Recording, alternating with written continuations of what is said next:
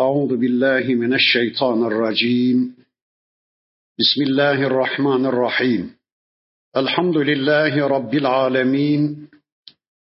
والصلاة وأتم التسليم على سيدنا محمد المبعوث رحمة للعالمين. اللهم لا سهل إلا ما جعلته سهلا. وأنت تجعل الحزن إذا شئت سهلا. اللهم علمنا ما ينفعنا وانفعنا بما علمتنا وزدنا علما برحمتك يا أرحم الراحمين. أما بعد. بسم الله الرحمن الرحيم. إن عبادي ليس لك عليهم سلطان. وكفى بربك وكيلا. ربكم الذي يزجي لكم الفلك في البحر لتبتغوا من فضله. innehu kana bikum rahima ila ahiril ayat sadakallahul azim. Muhterem müminler, birlikte İsra suresini tanımaya çalışıyorduk. Geçen haftaki dersimizde surenin 65. ayetine kadar gelmiştik. İnşallah bu haftaki dersimizde de okumuş olduğum bu 65.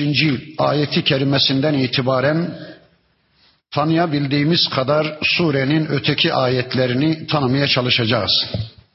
En son okuduğumuz ayetlerinde Rabbimiz bütün meleklerine Adem'e secde ile emretmişti. Melekler itirazsız Adem'e secde etmişler. Ama iblis secde etmemiş, Allah'a karşı küstahlık etmiş. Eğer beni yaşatırsan, bana izin verirsen Adem'in neslini tamamen sana kulluktan koparacak, kendime kul köle edineceğim diye tehditlerde bulunmuştu. Rabbimiz de hadi git sana izin verdik dilediklerini saptırabilirsin demişti. İşte bugün okuduğum 65. ayeti kerimesinde de aynı konuya devamla bakın Rabbimiz şöyle buyuruyor. İnna ibadi leyse leke aleyhim sultan. Ey iblis benim kullarım üzerinde senin bir sultanın, bir saltanatın, bir egemenliğin, bir yaptırım gücün, bir etkin ve yetkin yoktur.'' Ve kefa bi rabbike vekila ey peygamber ve ey Müslüman şunu bilesin ki şeytanlara karşı şeytanın tüm ordularına ve çömezlerine karşı Rabbin vekil olarak sana yeter de artar da. Rabbimizin bu okumuş olduğum 65. ayeti kerimesinden anladığımıza göre şeytanın bizim üzerimizde hiçbir etkisi ve yetkisi yoktur. Allah diyor ki sen sadece onlara vaat edersin ve aldatırsın. Onun dışında kullarım üzerinde hiçbir sultanın, hiçbir saltanatın yoktur. Eğer bizler Rabbimizi vekil bilebilirsek, eğer bizler boyunlarımızdaki kulluk iplerinin ucunu Rabbimizin eline verebilirsek, eğer bizler Rabbimizin seçimini kendimiz için seçim kabul edebilirsek, eğer bizler Rabbimizin çektiği yere gitmeye karar verebilirsek bilelim ki şeytan ve dostlarının bize karşı yapabilecekleri hiçbir şey yoktur. Sadece ufak tefek saptırmaların dışında. Ben bazen kadınlarla ders yaptığım olur. Bırakacak bir kimsesi olmadığı için hanımefendi kucağında çocuğuyla birlikte gelir. Önemli bir cümle söylemeye niyetlenirim. Belki o bölümün ana fikrini söyleyeceğim. İsterim ki herkes bu cümleyi iyi anlasın. Tam o cümleyi söylemeye başladığımda çimdikler mi, dürtükler mi ne yaparsa şeytan hanımefendinin birinin kucağındaki çocuk ağlamaya başlayıveriyor. Benim kurduğum, kuracağım cümle boşa gidiyor ama olsun. Şeytan bu kadar becerebiliyor. Ben o cümleyi bir daha kurarım, bir daha kurarım. Ne olacak da yani? Sevgili peygamberimizin bir hadislerinin beyanıyla bir Müslüman hayırlı bir hizmet başlatır da çevresine Kur'an sünnet anlatmaya başlarsa çevresindeki insanlarda da güzel değişmeler meydana gelirse Bunu kıskanan şeytan o hoca efendiye gelip şunları söylermiş. Ya epey yoruldum. Sen hak ettin. Hadi bir umre yap gel. Bir iki ay bir umreye git gel bir dinlen. Sen epey yoruldun. Derdi ne şeytanın? O programı bitirmek, o hayırlı hizmeti akamete uğratmak. O cemaat bir dağıldı mı bir iki ay bir daha toplanamayacak. İşte şeytanın hedefi böylece gerçekleşmiş olacak. İşte böyle ufak tefek aldatmalar yapar ama onun dışında hiç korkmayalım. Şeytanın bizim üzerimizde bir egemenliği, bir saltanatı, bir sultası yoktur. Rabbukumul lezî yüzci lekumul fulke fil bahri. Rabbiniz öyle bir Allah ki gemileri denizlerin üzerinde yürütür, yüzdürür.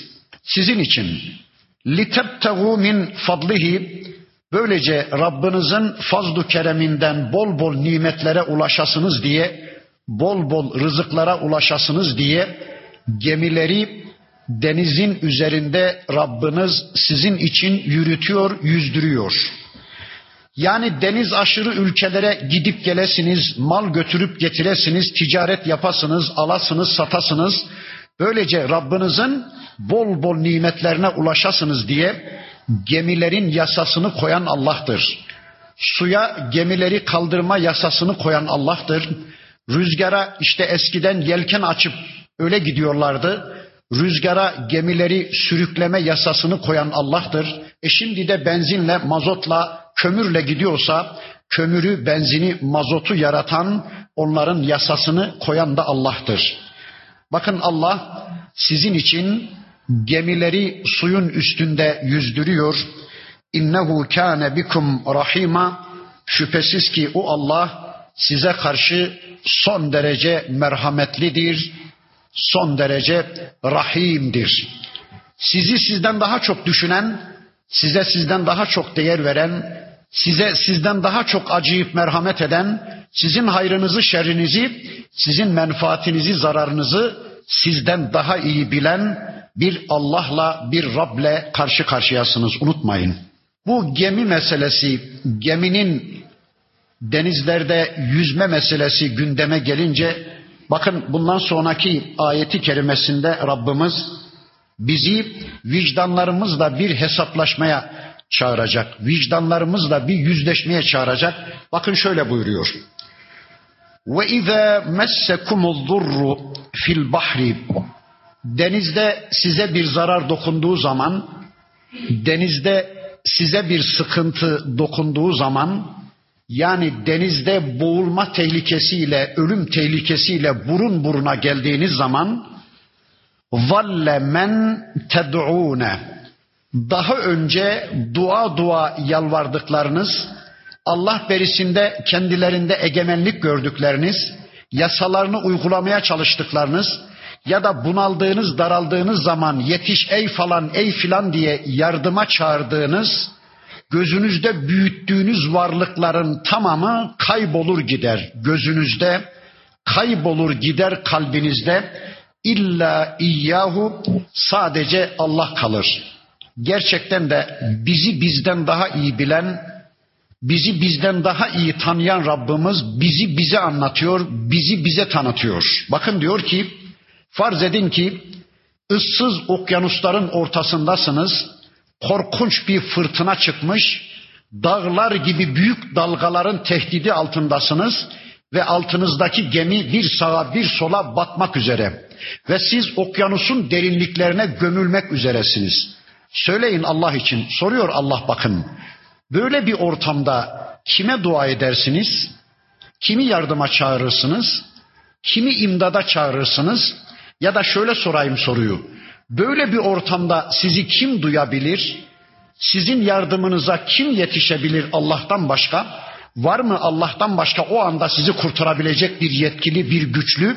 Yok değil mi? Bakın Allah diyor ki o anda gözünüzde büyüttüklerinizin kendilerine dua ettikleriniz, kendilerine sığındıklarınız, yetiş ey falan ey filan diye bunaldığınız zaman yardıma çağırdıklarınız var ya, o anda bütün putlarınız, bütün şirkleriniz gözünüzde kaybolur, kalbinizde kaybolur.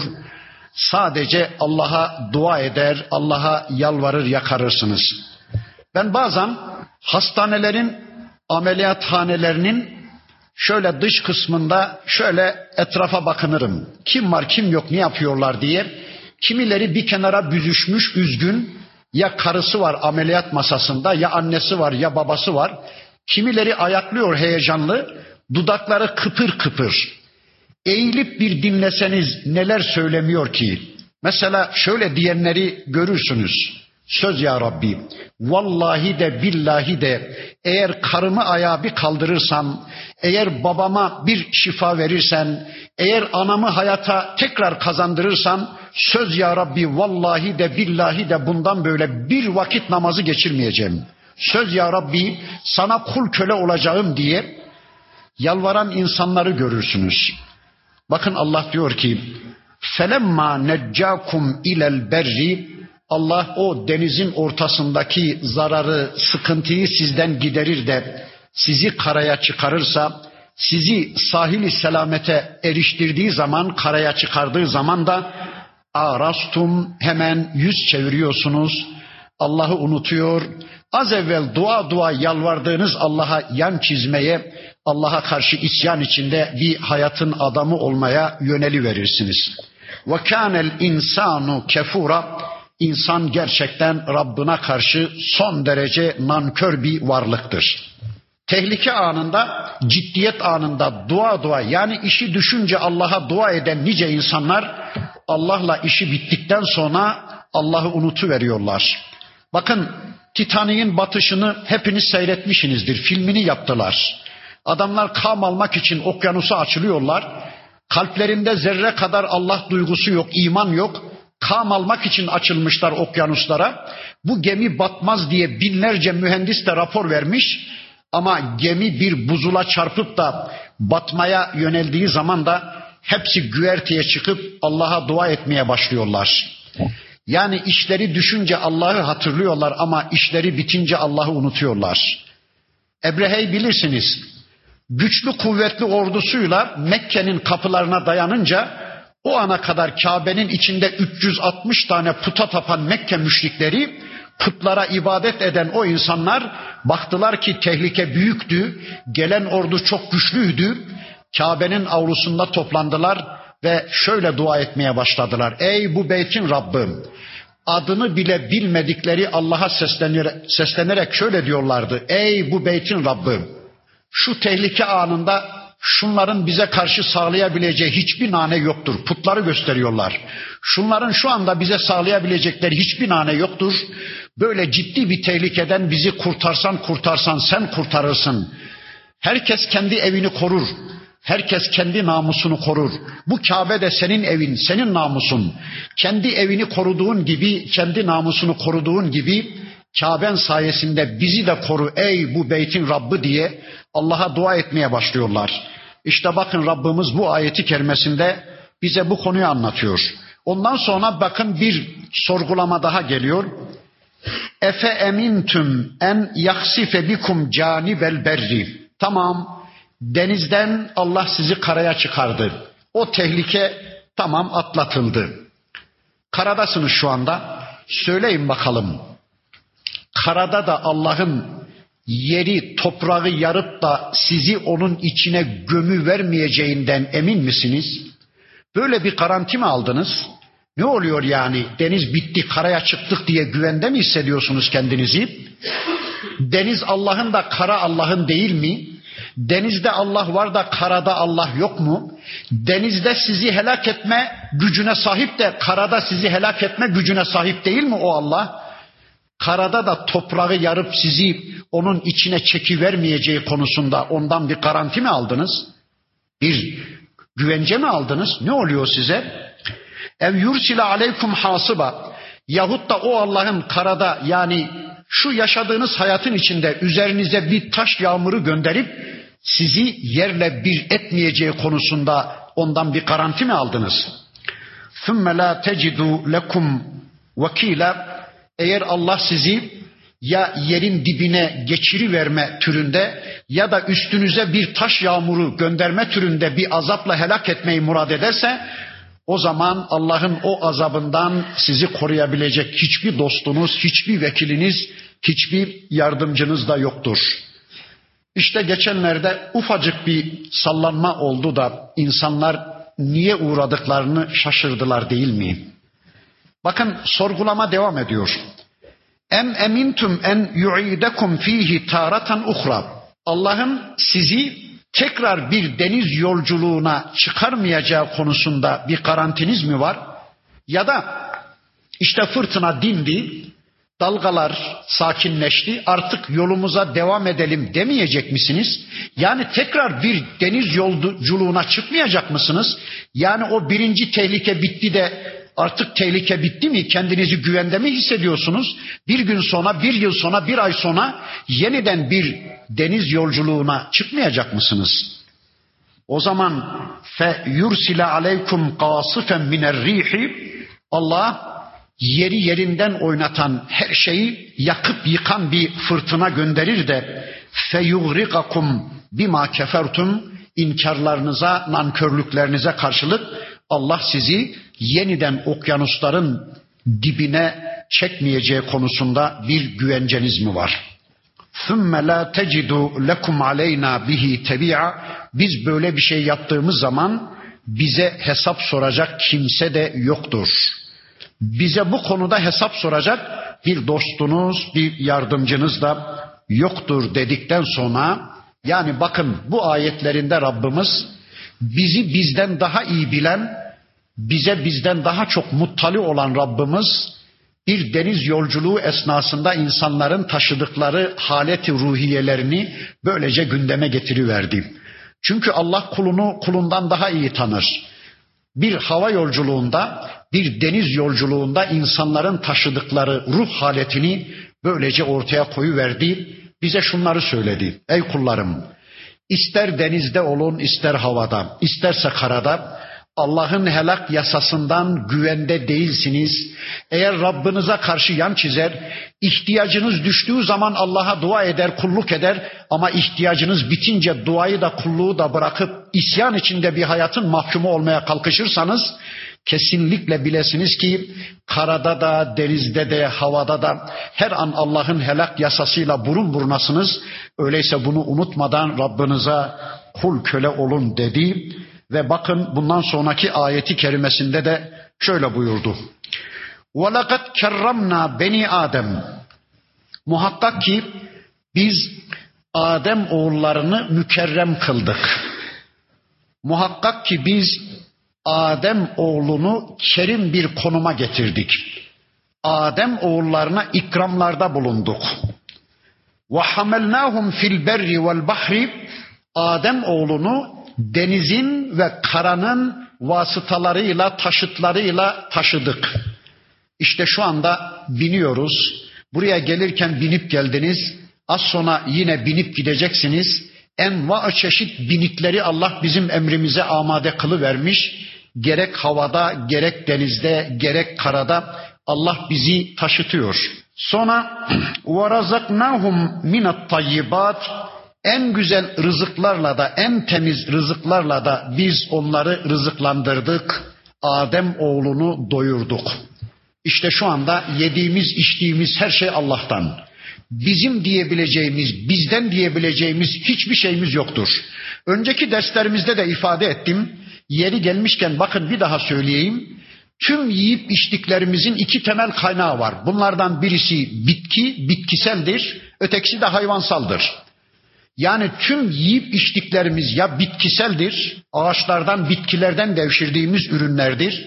İşte zeytin gibi, patates gibi veya elma gibi, armut gibi, yulaf gibi, buğday gibi, arpa gibi, nohut gibi, fasulye gibi bitkisel ürünlerdir yediklerimiz. Ya da işte et gibi, süt gibi, peynir gibi, yoğurt gibi, yumurta gibi Allah tarafından yaratılan hayvanlardan ulaştığımız ürünler, ulaştığımız gıdalar. Öyleyse yiyip içtiklerimiz ya bitkiseldir ya hayvansaldır. Bitkilerin tümünü, ağaçların tümünü yaratan Allah'tır. Bundan önceki surelerde anlattı Rabbimiz. O sureleri birlikte okuduk.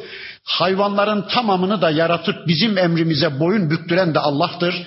Öyleyse bilelim ki tüm rızıklarımız Allah'tandır.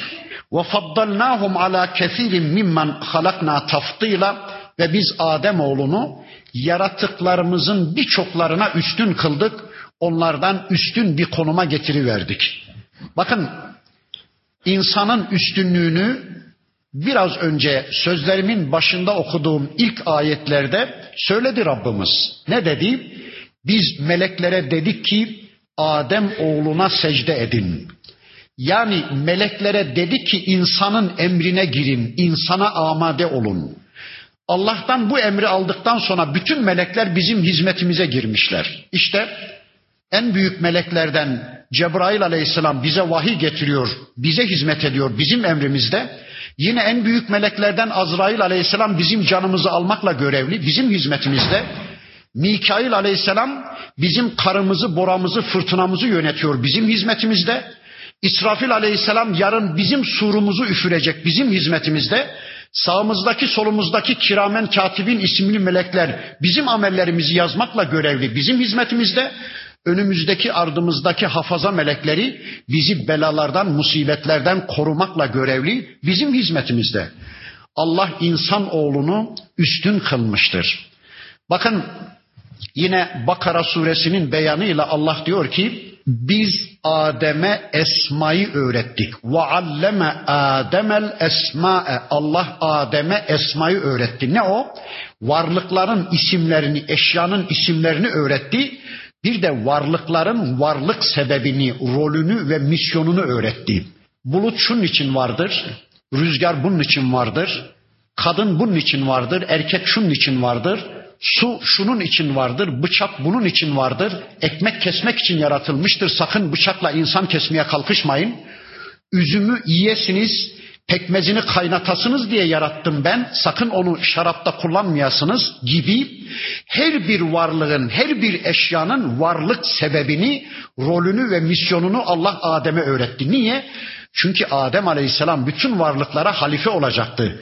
O varlıkları nerede tutması gerektiğini bilmeliydi. O varlıklara Allah'ın istediği biçimde hükmedecekti. İşte şu anda insan bütün varlıklara hükmediyor. Bakın bunu oynuyorum.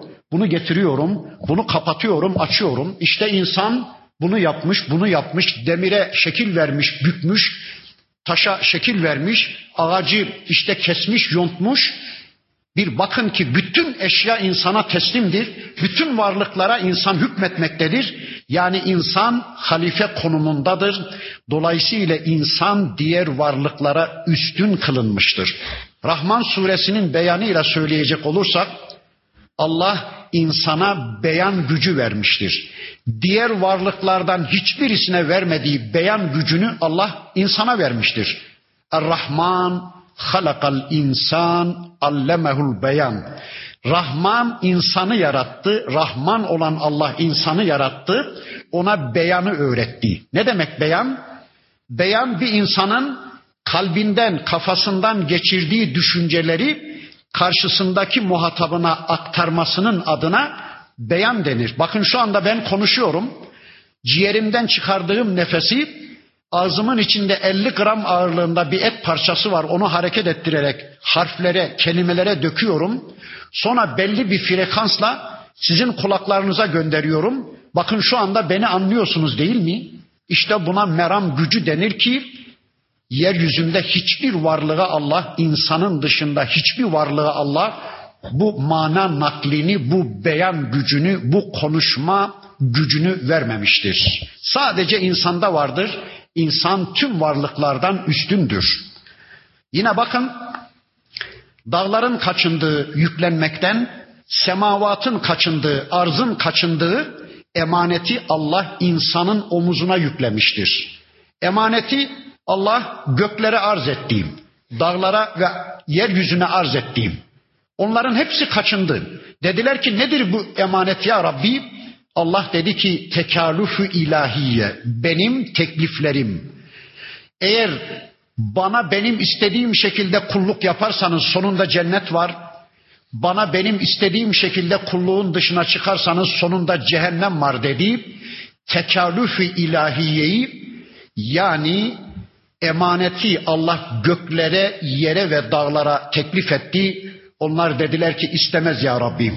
Sonunda cehennem varsa ne olur ne olmaz.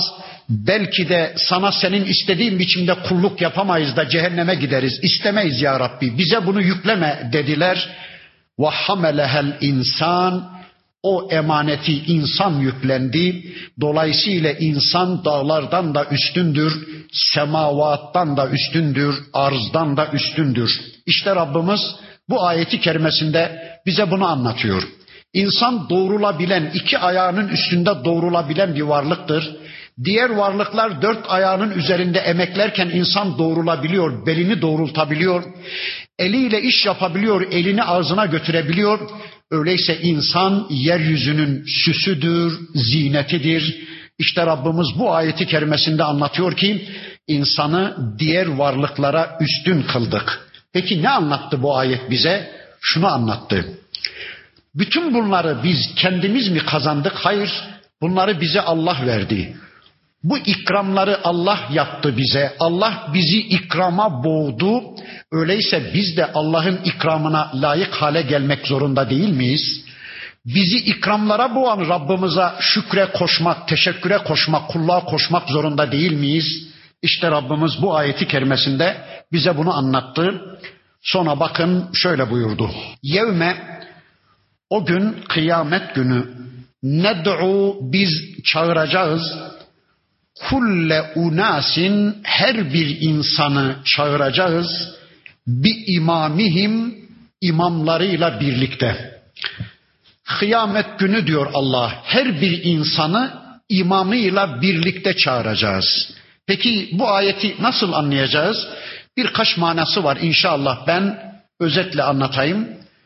Önce bu ayeti kerimede geçen imam kelimesinin birinci anlamı İbn Abbas Efendimiz'e göre ki Kur'an'ın ilk müfessiri İbn Abbas Efendimiz'dir. Onun görüşünü saygı duyduğum için öne aldım.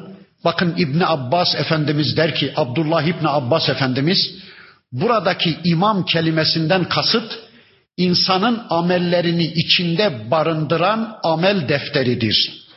Öyleyse bu ayeti kerimeye şöyle mana vereceğiz. Allah diyor ki kıyamet günü biz her bir insanı dünyada işlediği amelleri ihtiva eden amel defteriyle birlikte huzura çağıracağız.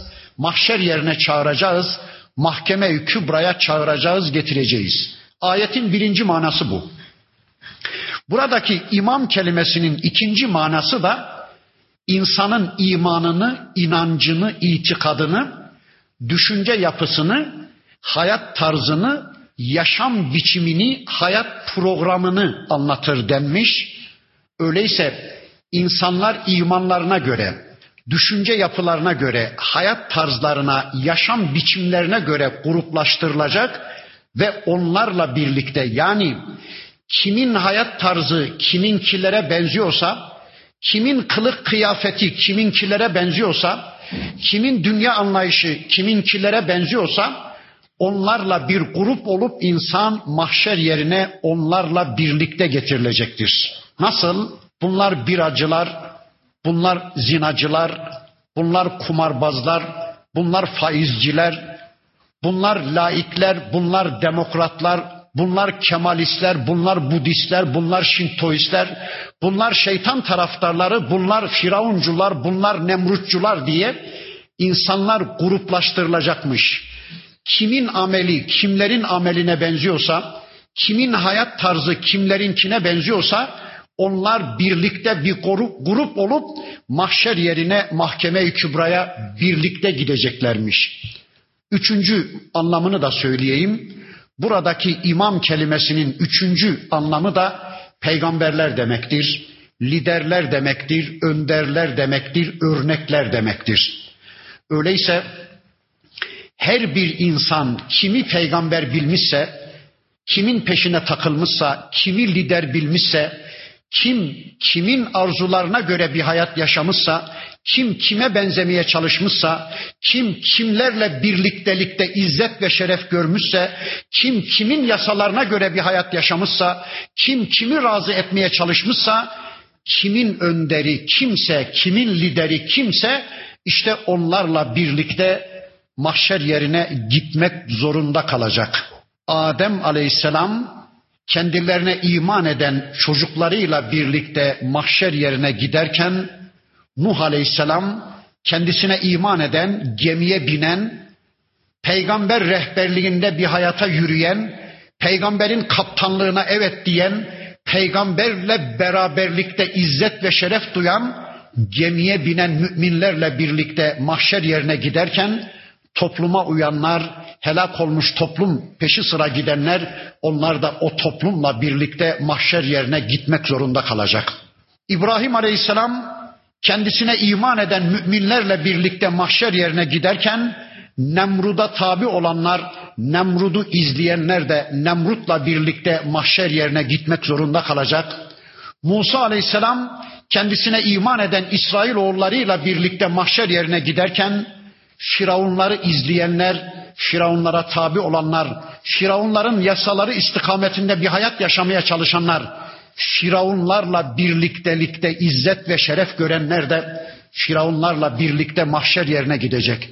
Muhammed Aleyhisselam bir grup oluşturacak. Kıyamete kadar Muhammed Aleyhisselam'ı örnek bilenler, ona benzeyen yönlerini çoğaltmaya çalışanlar tıraş modeliyle mi, kılık kıyafetle mi, hanımlarıyla ilişkisi açısından mı, doyma anlayışı açısından mı, ikram anlayışı açısından mı, istikbal anlayışı açısından mı, infak anlayışı açısından mı, paraya bakışından mı, kılık kıyafet anlayışından mı, peygambere benzeyen yönlerini çoğaltanlar da peygamberin dalgasına, onun fevcine kapılıp mahşer yerine giderken Ebu Cehillere benzeyenler, Ebu Cehil peşine düşenler, başkalarını başkalarını başkalarını örnek, lider ve önder bilip onlar peşi sıra gidenler de mahşer yerine onlarla birlikte gidecektir. Öyleyse ey Müslümanlar, kiminle gitmek istiyorsak mahşer yerine aman onları örnek bilelim,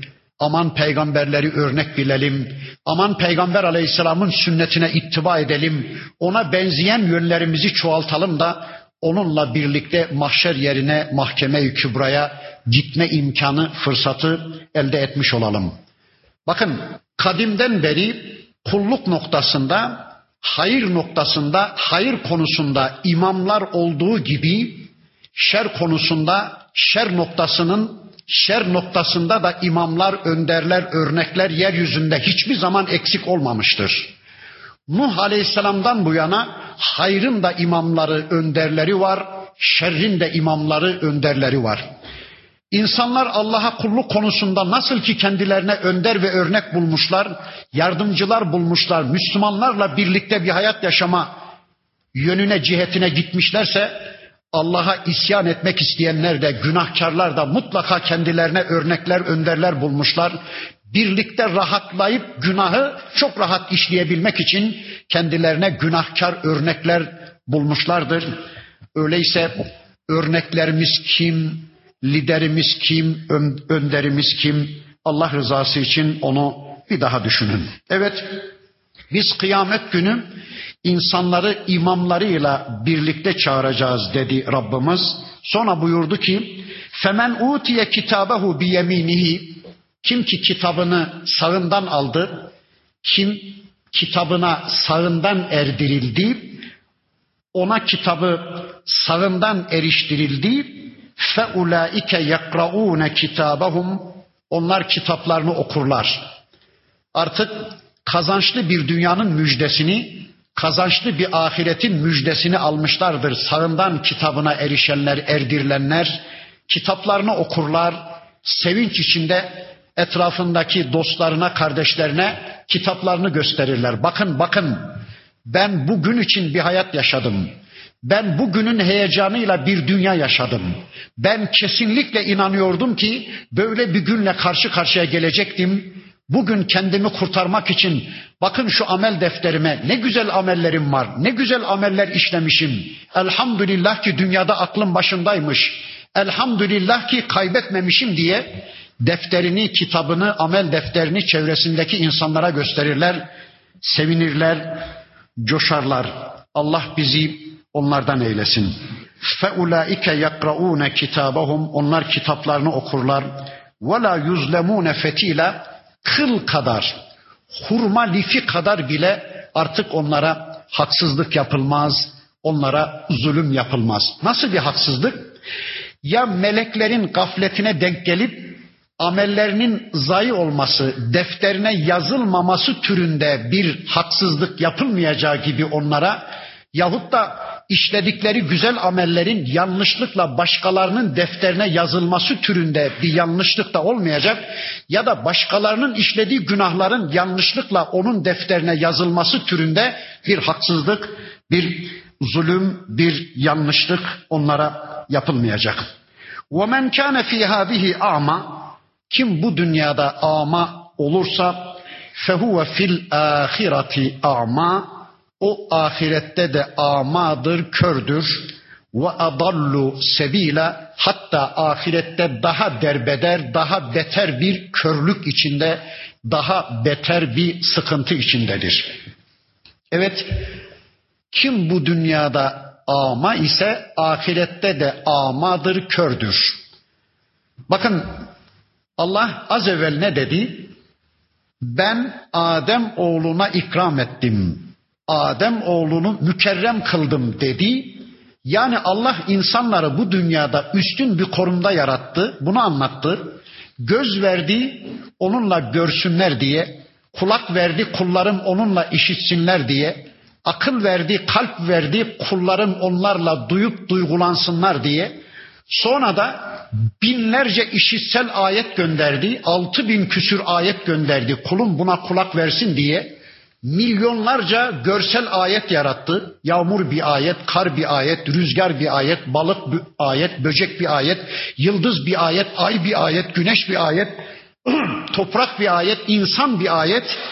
Bu kadar ayet yarattı Rabbimiz görsel ayetler gözleriyle o ayetleri görsünler de onlara tutuna tutuna kalpleri bana sevgiyle dolup tassın ve bana kulluğa koşsunlar diye bu kadar ayet yarattı, bu kadar ayet indirdi. Ama düşünün ki insanlardan kimileri bu ayetlere sağır kesildi, meşhut ayetlere de kör kesilmişse, yani bu dünyada körlüğü tercih etmişse insanlar, elbette ahirette de onlar kör olacaktır. Halbuki onlar Allah onlara basiretini, basiret yollarını göstermişti. Bu kadar ayetlerini indirmişti Allah ama onlar körlüğü basirete tercih ettiler. Onlar küfrü imana tercih ettiler. Onlar dalaleti hidayete tercih ettiler.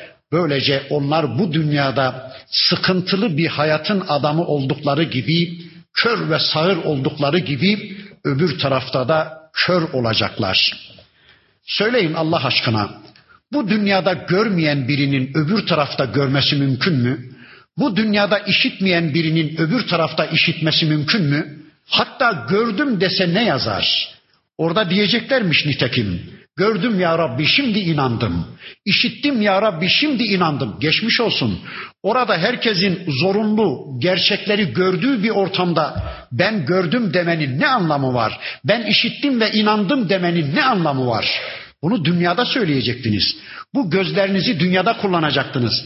Allah'ın bu kadar ayetini okuyup, Allah'ın bu kadar ayetini okuyup böylece Allah'a kul köle olacak, Allah'a iman edecektiniz. E siz dünyada Allah'ın görsel ve işitsel ayetlerine karşı kör ve sağır kesildiniz Ahirette de asla gördüm, inandım, duydum deme imkanına sahip olamayacaksınız. Deseniz bile ne yazar?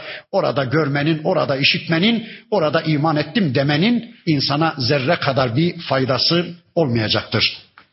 Hani Mülk suresinde de öyle anlatılıyordu değil mi?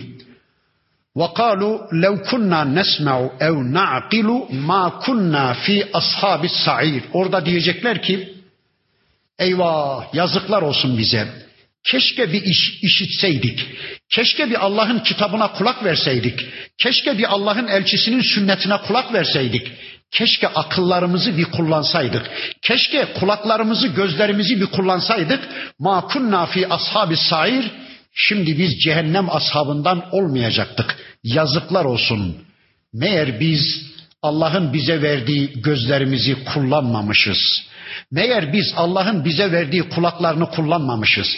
Yani vahiy karşısında sürüler kesilmişiz. Biz kim? Bu kitabı anlamak kim? Biz kim? Peygamberin sünnetini anlamak kim diye Kur'an ve sünnet karşısında sürüler kesilmişiz, körler ve sağırlar kesilmişiz. İşte şimdi cehenneme gitmişiz. Keşke bir kulak verse, bir akletse de şimdi bu cehennem ashabından olmasaydık diyecekler. Geçmiş olsun. Allah da diyor ki Kur'an'da başka bir ayetinde fiziksel olarak şu anda onların kulakları yerinde ama duymuyorlar. Fiziksel olarak şu anda onların gözleri yerinde duruyor ama görmüyorlar. Hani şöyle bir sözü önceki derslerimde söylemiştim. Yeri gelmişken bir daha söyleyeyim. Hani aklı namazda olmayanın kulağı ezanda olmaz diye bir söz vardı değil mi? Ezan okunuyor adam hiç duymuyor. Aklı namazda olmayanın kulağı ezanda olmuyor. Ya müzik mi söylenmiş, şarkı mı söylenmiş, birisi tellal mı bağırmış? Adamın hiç haberi yok. Gümbür gümbür ezanlar okunuyor adamın hiç haberi yok değil mi? Ama bir Müslüman ezanı duyduğu anda bir telaş başlar. Abdest kılsam, nerede kılsam geçti geçiyor. İşte filan cami falan mescit diye insanda bir heyecan başlar Müslümanda. Ama öteki adam hiç duymuyor ya. Kulakları var duymuyorlar, gözleri var görmüyorlar ama fiziksel olarak gözleri yerinde, kulakları yerinde. İşte onun için kıyamet gününde Allah'a soracaklar. Ya Rabbi lime haşarteni ama vakat kuntu basira. Ya Rabbi ben dünyada görüyordum. Niye burada beni kör yarattın diye soracaklar. Allah diyecek ki kezalike evet doğru. Dünyada görüyordun şimdi körsün. Sebebi de şudur.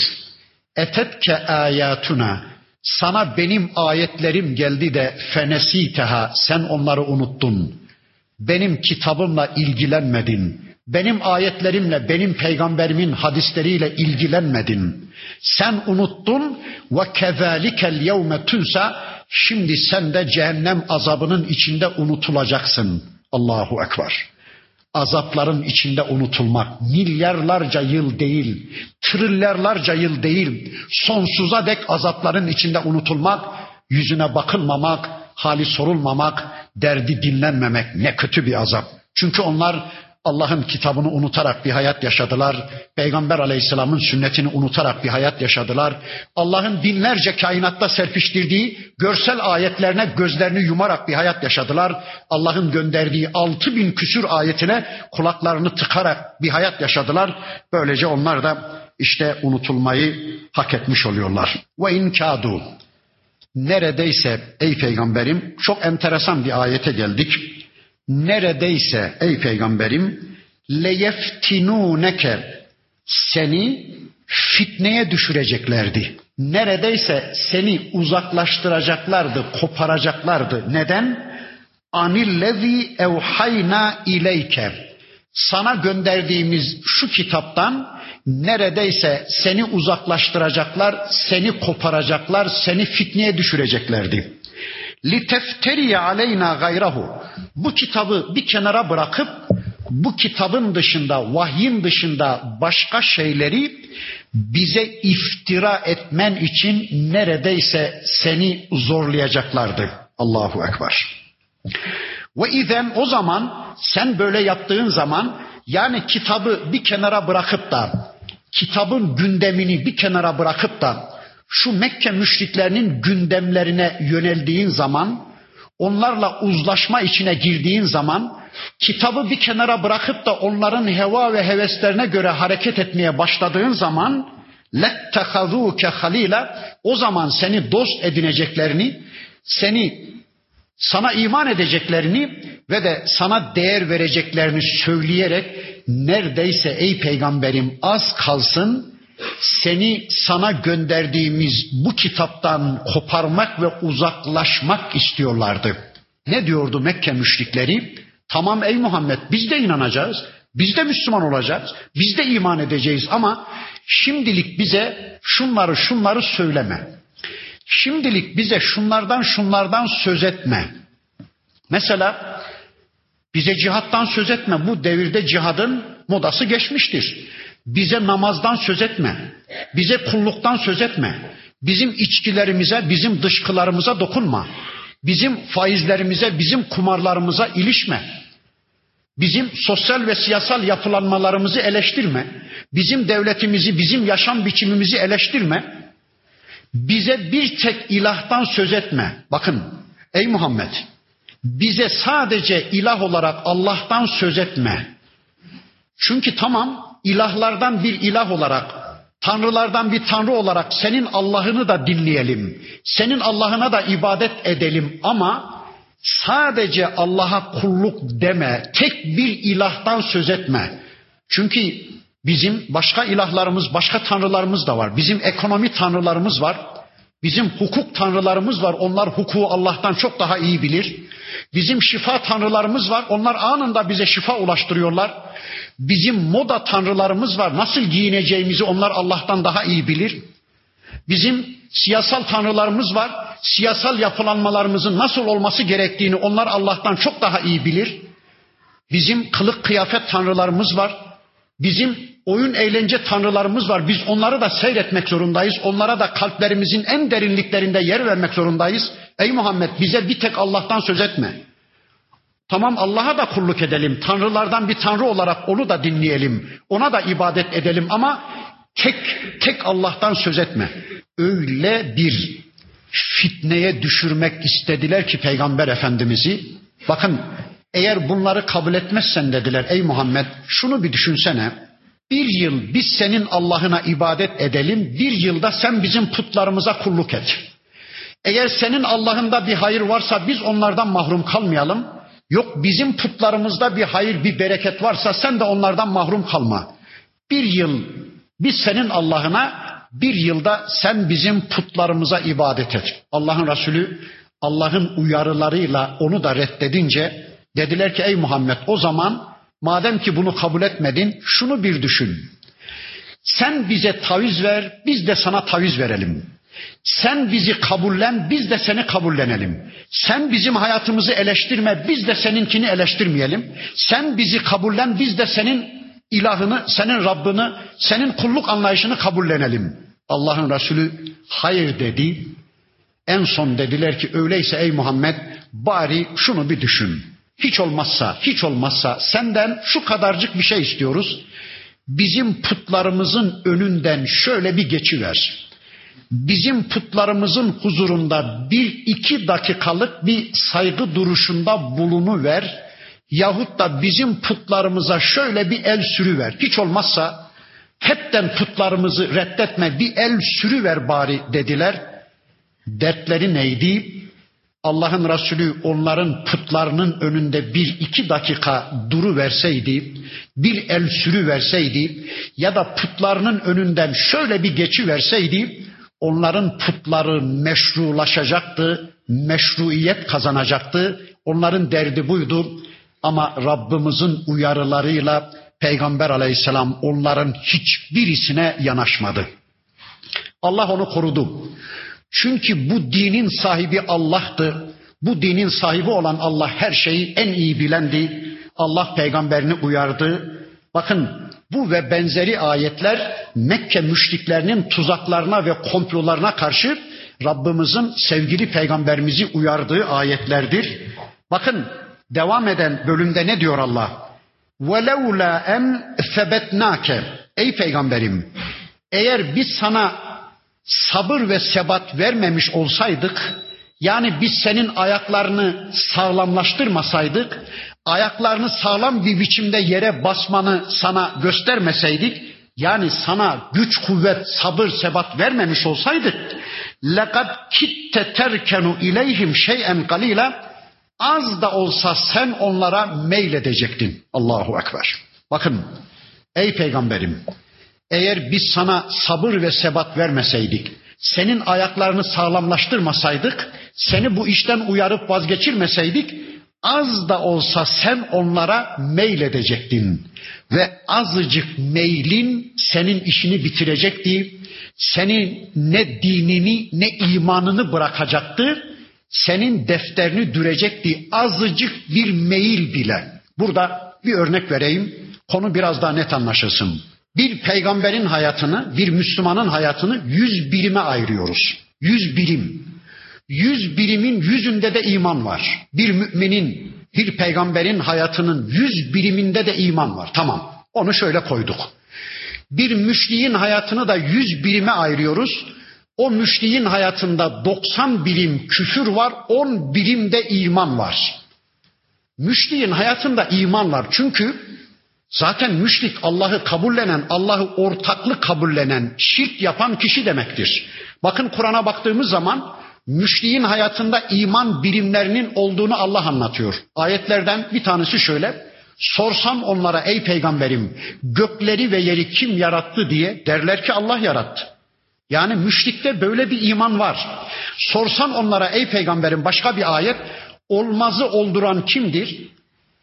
Yani her şeye güç getiren kimdir? Le Allah derler ki Allah'tır.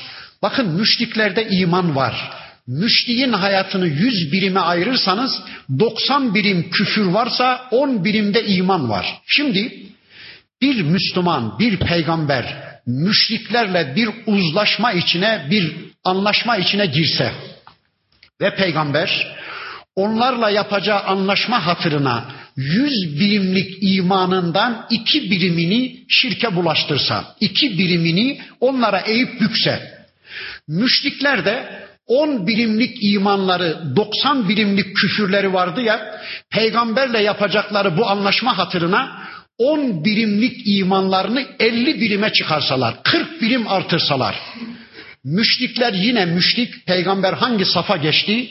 Peygamber de karşı safa geçti, o da müşrik oldu. Sonunda kim kaybetti? Peygamber kaybetti. Kim kazandı? Şirk cephesi kazandı, küfür cephesi kazandı. Yüzde birlik bir şirk bile insanı müşrik yapar mı? Evet yapar. Bir gram bir zehir insanı öldürür mü? Öldürür tabi. Yüzde birlik, yüzde ikilik peygamberin imanını eğip bükmesi şirke düşmesi anlamına gelir ki sonunda peygamber hangi safta? Müşriklerin safında. Müşrikler de imanlarını yüzde elli artırsalar bile yine müşrik, yine müşrik.